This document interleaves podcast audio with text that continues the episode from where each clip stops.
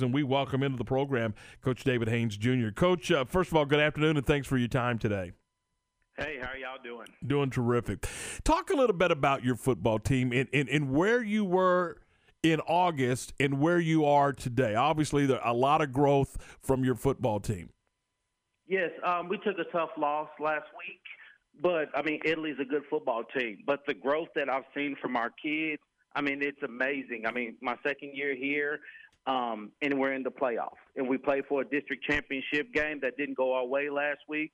But I'm just I'm just proud of our kids. Uh, are you on schedule? I mean, where you thought you would be in year two of the program? Uh, yeah, we're on schedule. I mean, it, it stinks because we lost a lot of time with the with the COVID back in March, so it was hard to you know get that off season and stuff in. But I'm just appreciative of how our kids bought in and how they continue to you know to thrive each week. Could you talk a little bit about your coaching staff and what that was like to put together a coaching staff for the first time? Oh, it, I mean, it was a, uh, it was fun. Uh, it was something new, but like I said, I've been a coach's kid. I've been around football my whole life, so um, I knew what the expectations was, you know, coming in to this type of position. Talk a little bit about uh, your football team. Obviously, as as you mentioned, you you you got the growth and you're getting better. Where, where does it begin? Does it begin with your skill guys? Does it begin up front? I mean, where, where's the growth that it, starting from in your program?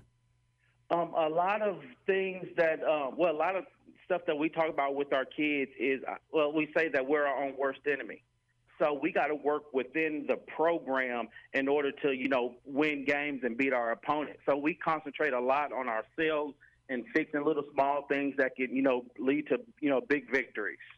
I, I know one of the things that's important to you in building this program is structure and discipline. Talk a little bit about where you are there. Um, we're doing well. I mean, we had a uh, we, we just had grades go in, and we I mean we we were we retained all our kids. So to me, that's a that's a that's a win. It's not on the field, but in the classroom, we preach to our kids about winning in the classroom. We break it out to we will win, and that's to win in every aspect of life. How's it been restoring the culture over there? I know, like when you were in school and y'all played Marlin, that, that was a you know Marlin was a big deal. Talk about restoring the culture over there it's it's great and I mean and it's tough. I mean the Marlin community loves their football. Um, so I mean it's a tough deal. I mean when we lose, the community feels like they lost the game also. So I mean we we're trying to stay on the winning side and keep things positive for our program. Great opportunity tomorrow night to, for your kids to play at Waco ISD Stadium, play in a bi-district game, and, and play a quality opponent in Bosqueville.